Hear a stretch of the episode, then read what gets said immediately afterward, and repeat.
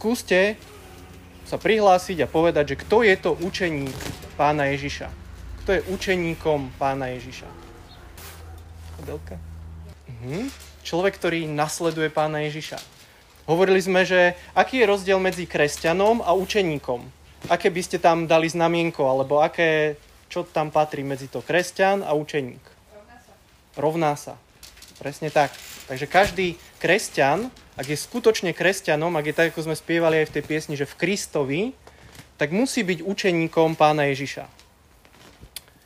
A prečo je dôležité byť učeníkom? Prečo sa o tom vlastne rozprávame? Prečo trávime tým nejaký čas, sme trávili minule a teraz tým budeme tráviť, ak pán Boh dá, tak na ďalších dorastoch sa budeme rozprávať o učeníctve. Z toho, čo sme už hovorili, alebo z toho, čo viete, prečo je dôležité byť učeníkom? Prečo nám to nie je jedno? Prečo to mne je, nie je jedno, prečo to Peťovi nie je jedno, prečo to možno tebe nie je jedno, či si alebo nie si učeník. Verím, že ti to nie je jedno, lebo keby ti to bolo jedno, tak tu asi nesedíš dneska.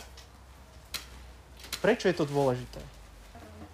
Janka je super dneska. Pán Ježiš to prikázal, Áno, vidíte, že nie je len jedna správna odpoveď, takže nebojte sa povedať, je viac správnych odpovedí. Má to viacero dôvodov, prečo je dôležité byť učeníkom pána Ježiša. Bez neho nemáme nádej. Ten, kto nie je učeníkom, ten automaticky, ako sme spievali v tej piesni, nie je v Kristovi. Ten nie je zachránený. Ten nemá vyriešený vzťah s Pánom Bohom. Ten nemá Kristovú spravodlivosť, ktorá jediná mu môže postačovať, keď sa raz postaví pred sudcu, pred Pána Boha. A verím, že vám mnohé veci napadli. A toto, je, toto sú tie dôvody. Toto sú tie dôvody, prečo je dôležité byť učeníkom. A už som niečo povedal, ale možno ešte doplňte, ak vás niečo napadne, čo pán Ježiš slúbil svojim učeníkom. Čo im slúbil? Čo platí pre všetkých učeníkov pána Ježiša? A máme to v Biblii na mnohých miestach spásu, že bude vždy s nimi. Minule sme to čítali. Ja som s vami až do posledných dní. Takže aj tu na zemi, aj vo väčšnosti už bude učeník Krista, skutočný učeník stále s pánom Ježišom. Pre jeho veľkú lásku, pre jeho veľkú milosť, nie preto, že by sme si to zaslúžili, ale preto, že on to dáva svojim učeníkom. Ešte niečo vám napadá? Čo slúbil pán Ježiš svojim učeníkom? Že má všetku moc. Že sa na ňo môžeme vždy spolahnuť že jeho slova platia, že dostanú Ducha Svetého, ktorý ich bude viesť a ktorý ich bude posilňovať, povzbudzovať, vyučovať. A tá najväčšia vec, ktorú máme slúbenú, všetci učeníci Ježiša Krista, že raz vo väčšnosti budeme s ním. To už tu bolo povedané, že Pán Ježiš nám dal všetko. Pán Ježiš zomrel za svojich učeníkov. To, čo si stále pripomíname, že Pán Ježiš zomrel na kríži, Pán Ježiš sa obetoval, on to urobil pre svojich učeníkov. On dal všetko. A toto je veľmi dôležité uvedomiť si, skôr ako prejdeme k dnešnej téme. Takže je dôležité si uvedomiť, že Pán Ježiš pre svojich učeníkov dal všetko. Dal svoj čistý, drahocenný život, aby tí, ktorí sú v ňom, v Kristovi, mohli mať väčnosť a takisto mnoho požehnania a dobrých vecí tu na zemi. To Pán Boh slúbil, Pán Ježiš to naplnil na svojich učeníkoch. Na minule sme teda hovorili o tom čase, keď Pán Ježiš už odchádzal z tohto sveta. Hej, Pán Ježiš zomrel, stal z mŕtvych a išiel do neba k svojmu otcovi a svojim učeníkom povedal, že majú činiť ďalších učeníkov. Že vlastne celá církev je o tom, že jedni učeníci činia ďalších učeníkov a že tak je to správne a že my na to často zabúdame. Že často chceme len nejakú zábavu, chceme len, aby nám niekto niečo povedal, aby sa o nás nejakým spôsobom postaral, ale zabúdame na to, že to vyžaduje, aby sme aj my boli učeníkmi, aby sme aj my boli tí aktívni, aby sme aj my to, čo počujeme, reálne žili ako učeníci vo svojich životoch. No a skôr predtým, ako teda pán Ježiš zomrel a odišiel, tak uh, vieme z Biblie, z Evanielii, že pán Ježiš chodil po izraelskej krajine. A čo robil? Čo pán Ježiš robil? Predtým, ako ho zajali a ukrižovali. Hm? Stretával sa s nejakými ľuďmi? vyučovali ich. Počuli ste o nejakom zázraku pána Ježiša, určite na besiedke alebo aj na doraste, v zbore. Možno vám napadnú, možno sa vám nechce teda hovoriť, ale skúste aspoň nad tým rozmýšľať. Že pán Ježiš, keď bol na zemi, tak išiel a robil mnohé divia zázraky. A ja by som to chcel zažiť. Neviem, či by ste to vy chceli zažiť, ale ja by som chcel žiť v tej dobe, keď bol Pán Ježiš na zemi a vidieť to, ako niekto slepý zrazu vidí. Ako niekto hluchý zrazu počuje. Ako 5000 ľudí, ktorých je niekde hladných, tak zrazu sú z 5 chlebov a dvoch rýb nasýtení a najedia sa. Chcel by som to zažiť. A myslím, že každý z vás by to chcel zažiť a chcel by to vidieť, takýto zázrak. Niečo zázračné, čo Pán Ježiš robil. A v Evaníliách čítame, že veľa ľudí to chcelo zažiť. Veľa ľudí chcelo vidieť tieto zázraky, ktoré pán Ježiš robil. A tak tam, kam išiel pán Ježiš, tak tam išiel za ním veľký zástup ľudí. Dneska budeme čítať eh, z Evanielia Lukáša z, 15. Kap- zo 14. kapitoly, ale už keď by ste si otvorili 5. kapitolu, tak tam už vidíme, čo pán Ježiš niečo robil a vidíme, že už tam sa ako keby formoval taký zástup ľudí, ktorý stále s pánom Ježišom chodil a čakal. Kedy možno uzdraví ďalšieho človeka? Kedy možno vráti sluch nejakému hluchému? Títo ľudia ho nasledovali, vyzeralo to, že sú jeho učeníkmi, ale jedného dňa im pán Ježiš povedal slova, ktoré si teraz môžeme prečítať. Tak si môžete nalistovať Evangelium podľa Lukáša, 14. kapitolu, 25. verš. Lukáš 14,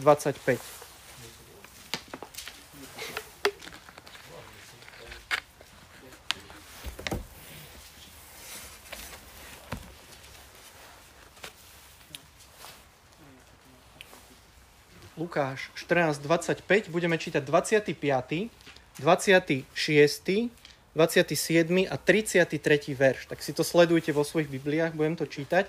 Takže 25, 26, 27 a 33.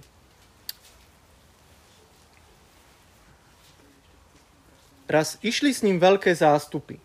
On sa obrátil a povedal im, kto prichádza ku mne, a nemá v nenávisti otca, i matku, i ženu, i deti, i bratov, i sestry, áno, i vlastnú dušu, nemôže mi byť učeníkom. Kto ide za mnou a nenesie svoj kríž, nemôže mi byť učeníkom. A tak nikto z vás nemôže mi byť učeníkom, ak sa nezriekne všetkého, čo má. Uf.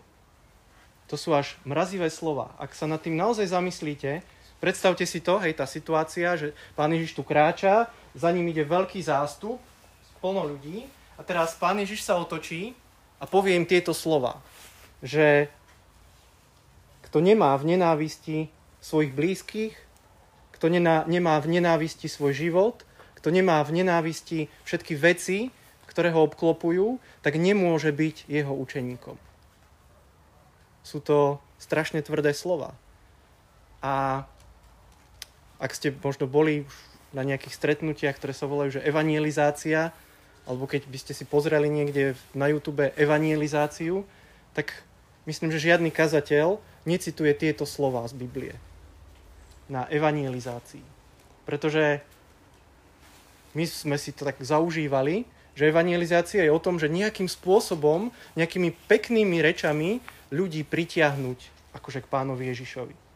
Ale vidíme, že keď pán Ježiš sa rozpráva s tými ľuďmi, tak im hovorí aj tvrdé slova. Ako keby ich až odrádzal.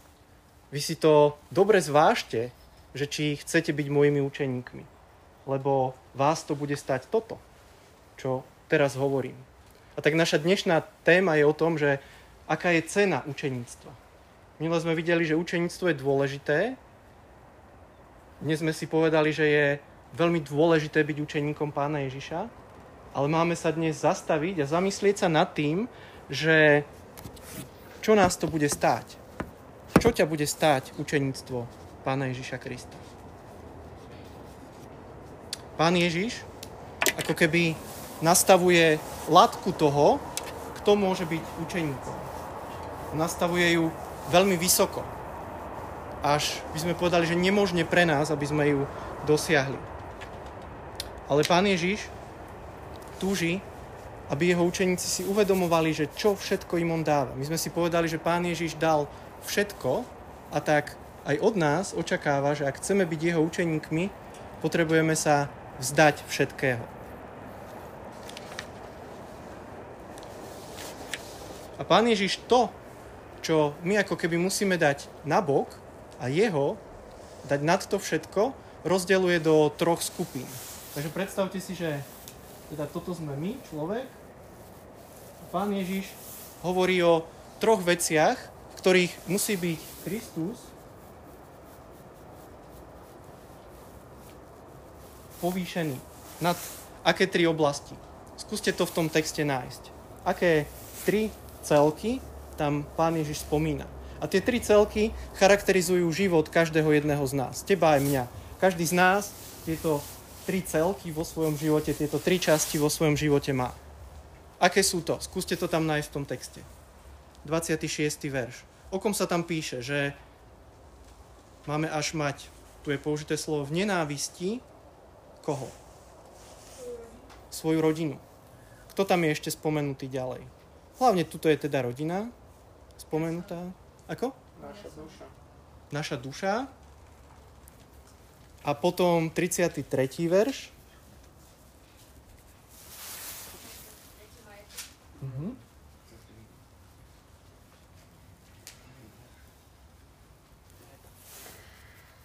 Takže je to nejaký vzťah s ľuďmi, je tam spomínaná naša rodina, teda naše vzťahy s ľuďmi, ja sám a všetky veci.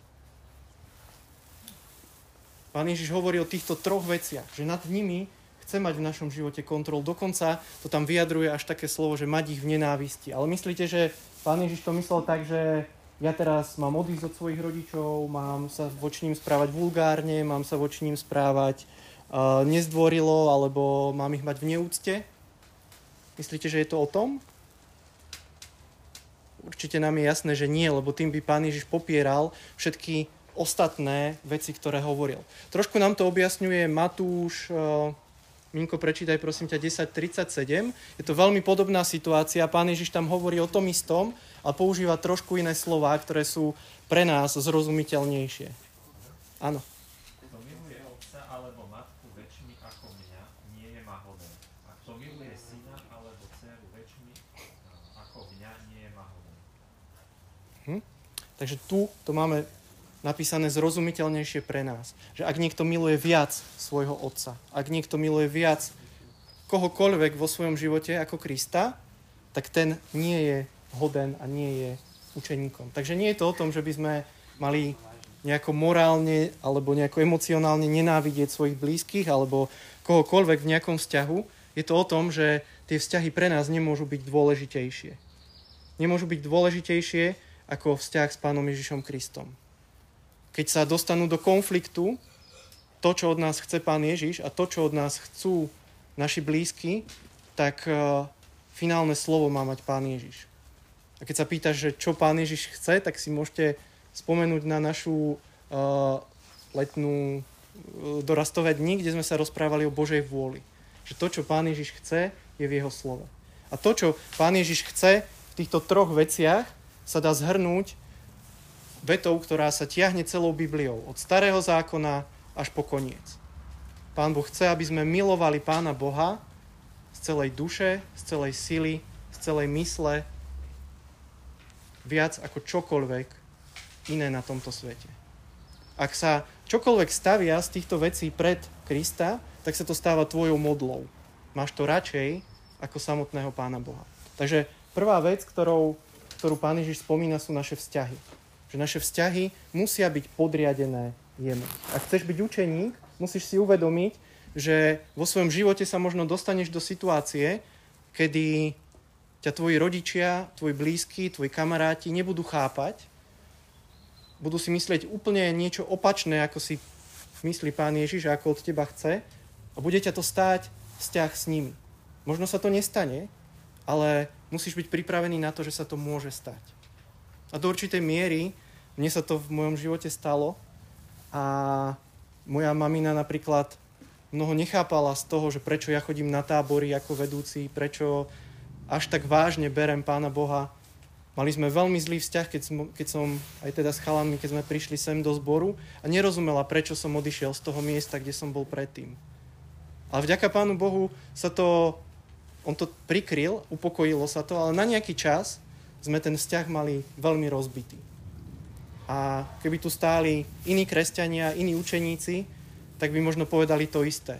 Možno by povedali oveľa, oveľa ťažšie, ako keby situácie, ktoré si museli zažiť so svojimi blízkymi alebo s nejakými priateľmi, pretože sa rozhodli nasledovať Krista. Ja som pred nejakým časom čítal knihu, ktorá sa volá Tajní veriaci a je o kresťanoch z moslimského sveta. Tam oni naozaj, možno ste to už počuli, také príbehy a svedectvá, že keď sa rozhodnú byť kristovými učeníkmi a nasledovníkmi, tak ich rodina, pokiaľ je radikálne moslimská, tak sa rozhodne, že ich nechá zabiť. A oni musia utiec z domu, musia sa skrývať a ich vlastná rodina im chce priamo siahnuť na život. Toto sa deje aj dnes v mnohých krajinách po svete. Že takto musia žiť kresťania. A my môžeme byť vďační naozaj Pánu Bohu, že sa tu môžeme slobodne stretávať a že takáto vec nám tu zatiaľ nehrozí. Ani od našich blízkych, ani od nejakej polície alebo kohokoľvek. Takže vzťah s Kristom nás možno bude stáť ako učeníkov vzťahy s ľuďmi. Druhá vec, ktorú pán Ježiš hovorí, kto ide za mnou a nenesie svoj kríž, nemôže mi byť učeníkom. A predtým ešte spomína, že i vlastnú dušu nemá v nenávisti, tak mi nemôže byť učeníkom. Je to o tom, že si musíme uvedomiť, že moje ja, moje túžby, moje sny, moje plány potrebujú byť podriadené Pánovi Ježišovi Kristovi. A opäť to neznamená to, že mám spáchať samovraždu, že sa mám mať tak v nenávisti, že budem poškodzovať svoje telo, alebo že sa zabijem, alebo že, že proste urobím nejakú hlúposť. Absolútne nie. Znamená to to, že to, čo doteraz patrilo, a ja si myslím, že patrilo mne, moje telo, moje schopnosti, moje plány, moje túžby, už nie sú môjim majetkom, ale patria Kristovi. A ja mám hľadať spôsob, ako svojim životom, svojim telom, svojim správaním oslávim pána Ježiša. Toto pán Ježiš myslel, keď hovoril o tom, že máme mať v nenávisti samých seba. Že máme byť ochotní až dať svoj život na kríž, tak ako ho dal on. Niekedy sa to hovorí, že musím niesť svoj kríž a myslí sa tým, že musím niesť nejakú svoju chorobu alebo musím niesť nejaký svoj ťažký vzťah alebo niečo. Ale pán Ježiš tu vyslovene naráža a hovorí o tom, čo bude musieť niesť on. Že on bude musieť niesť kríž, na ktorom zomrie a dá život za svojich učeníkov. A to hovorí aj svojim učeníkom. To je tá vysoká latka. Musíš byť pripravený na to, že pán Ježiš zoberie tvoj život. A ty ho budeš musieť dať ak chceš byť jemu verný.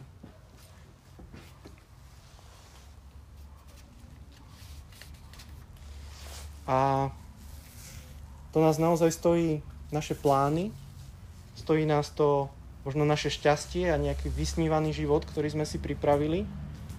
Bude nás to stáť možno nejaké vzťahy, nejaké peniaze, ktoré Pán Ježiš bude chcieť, aby sme dali. A o tom hovorí aj ten 33. verš. A nikto z vás nemôže mi byť učeníkom, ak sa nezriekne všetkého, čo má. Opäť, Pán Ježiš nehovorí o tom, že každý z nás má všetky veci, ktoré vlastní, predať alebo vyhodiť von oknom, vysťahovať sa z domu a aby sa z neho stal nejaký bezdomovec. Pán Ježiš to nemyslí takto. Ale opäť, ako učeník potrebuješ byť pripravený potrebuješ si uvedomiť vo svojom srdci, že tie veci, ktoré si si doteraz myslel, že sú tvoje, sú vlastne Božie a ty nie si ich vlastník, ale si iba ich správca. A že keď Pán Ježiš chce, aby si ich na niečo dal, možno na misijnú službu, aby si niečo podporil, aby si svoj čas uh, využil na to, čo Pán Boh od teba očakáva, že máš byť pripravený, že to použiješ. A druhou vecou je, že máš byť pripravený ako učeník Krista, keď Pán Boh možno siahne na tie tvoje veci, byť ochotný ich pustiť. A nesťažovať sa, nereptať, nebyť zničený z toho, že niečo, čo som doteraz mal, už nemám, ale byť stále vďačný Bohu, pretože On je pánom, ktorý vie, čo učeník, ktorý ho nasleduje, potrebuje. A sú to ťažké veci a nie je to určite ľahké. Jedna vec je, že my si to teraz povieme, že áno, pane, som ochotný ti dať všetko, som ochotný ti dať svoj život, som ochotný ti dať všetky moje veci, ale to, že či sme naozaj ochotní, sa ukáže v tej chvíli, keď nám Pán Boh na tie veci siahne. A možno mnohí z nás sme si aj tento rok zažili také situácie, kedy Pán Boh nám na niečo siahol. Siahol nám na našu slobodu, na našu voľnosť, možno niektorým siahol na zdravie, alebo ešte siahne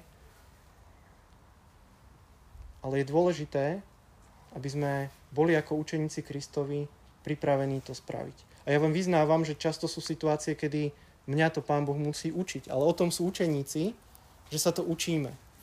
Ale ten postoj, keď chceme Krista nasledovať, je o tom, že byť na to pripravený, že Pán Boh toto si vyžiada. A už som spomínal teda tých prenasledovaných kresťanov, že ich to niekedy stojí život. Poznám, aby ste si to vedeli predstaviť, že čo to znamená, hej, že nechať všetko pre Krista. Poznám jedného brata, Joško Kováč, možno ho niektorí poznáte, tak on keď uveril v pána Ježiša, tak bol veľmi dobrým bežcom. Chodil na súťaže, chodil behávať, vyhrával tie súťaže, dostával ceny, ale tréningy a tie súťaže mával vždy v nedeľu, keď býval aj kostol, keď sa malo ísť do zhromaždenia. A on nejaký čas teda to robil tak, že občas kostol, občas beh, ale potom mu Pán Boh jasne ukázal, že je dôležité byť s Božím ľudom, je dôležité počúvať Krista v tejto veci a on sa toho behu vzdal. Pretože videl, že je dôležitejšie poslúchať Pána Ježiša. A to je len taký príklad, ktorý mi napadol, keď som nad tým rozmýšľal. A je to to, že zrazu ty vieš podľa Božieho slova, že toto je vec, ktorú, ktorej sa mám zdať, aby som viac poslúchal Krista a nezostal v tom, čo som si ja pripravil.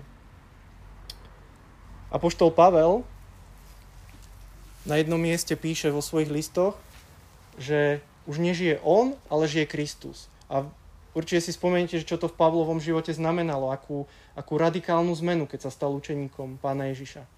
Dovtedy človek, ktorý svojvoľne prenasledoval učeníkov, ktorý svojvoľne prenasledoval kresťanov a myslel si, že to sú dobré veci, žil pre seba a pre svoju píchu a pre svoju zlosť a pre svoj hnev, v ktorej dokázal vraždiť ľudí, tak zrazu už nežil on, ale žil v ňom Kristus, ktorý z neho spravil kazateľa, služobníka, ktorý bol ochotný nechať sa kvôli Kristovi kameňovať, ktorý bol ochotný ísť až na, do krajnosti svojho života a byť stále verný pánovi Ježišovi. A tento Pavel v liste Filipským 3.8.9 píše, Joško, poprosím ťa, že by si nám prečítal.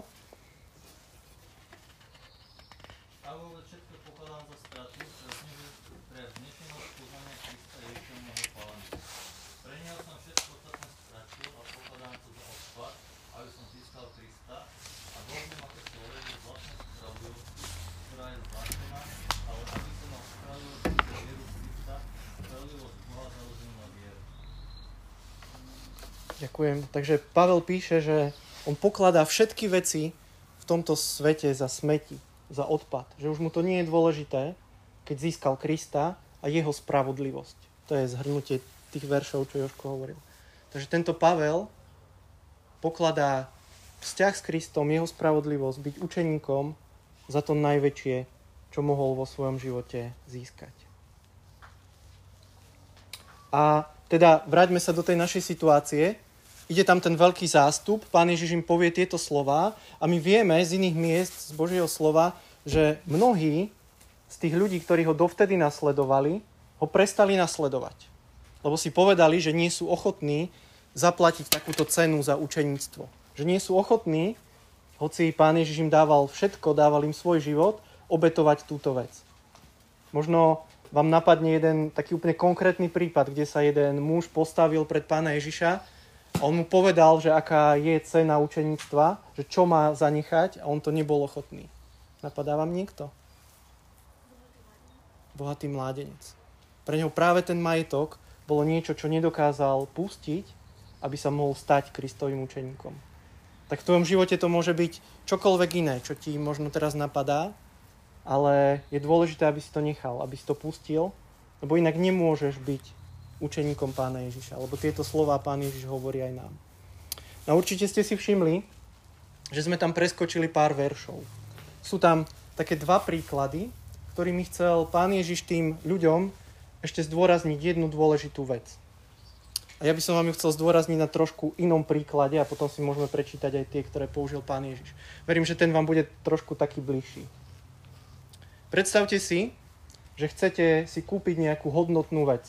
Povedzme iPhone 11 Pro, ktorý stojí Pro Max, no môže byť Pro Max, koľko stojí Filip? No, 1300. 1300, 1400 eur, hej? Takže vaši kamaráti ho už majú a pre vás je vysnívaný, že aj vy ho chcete, hej? iPhone 11 Pro Max. A tak teraz doma rozbijete prasiatko, zistíte, že tam máte 37,50 a zoberete kamošov a idete s nimi do obchodu. A teraz tam prídete, proste veľkí frajeri, hej, že chcete si kúpiť iPhone 11 Pro Max, ten predávač vám ho ukáže, vy ste nadšení, že proste toto je úžasná vec, že to vám stojí proste za všetko, čo máte. A už ste sa teda dohodli, že si ho idete kúpiť a vy tam vysypete tých 37,50. Eh, čo vám povie ten predávač?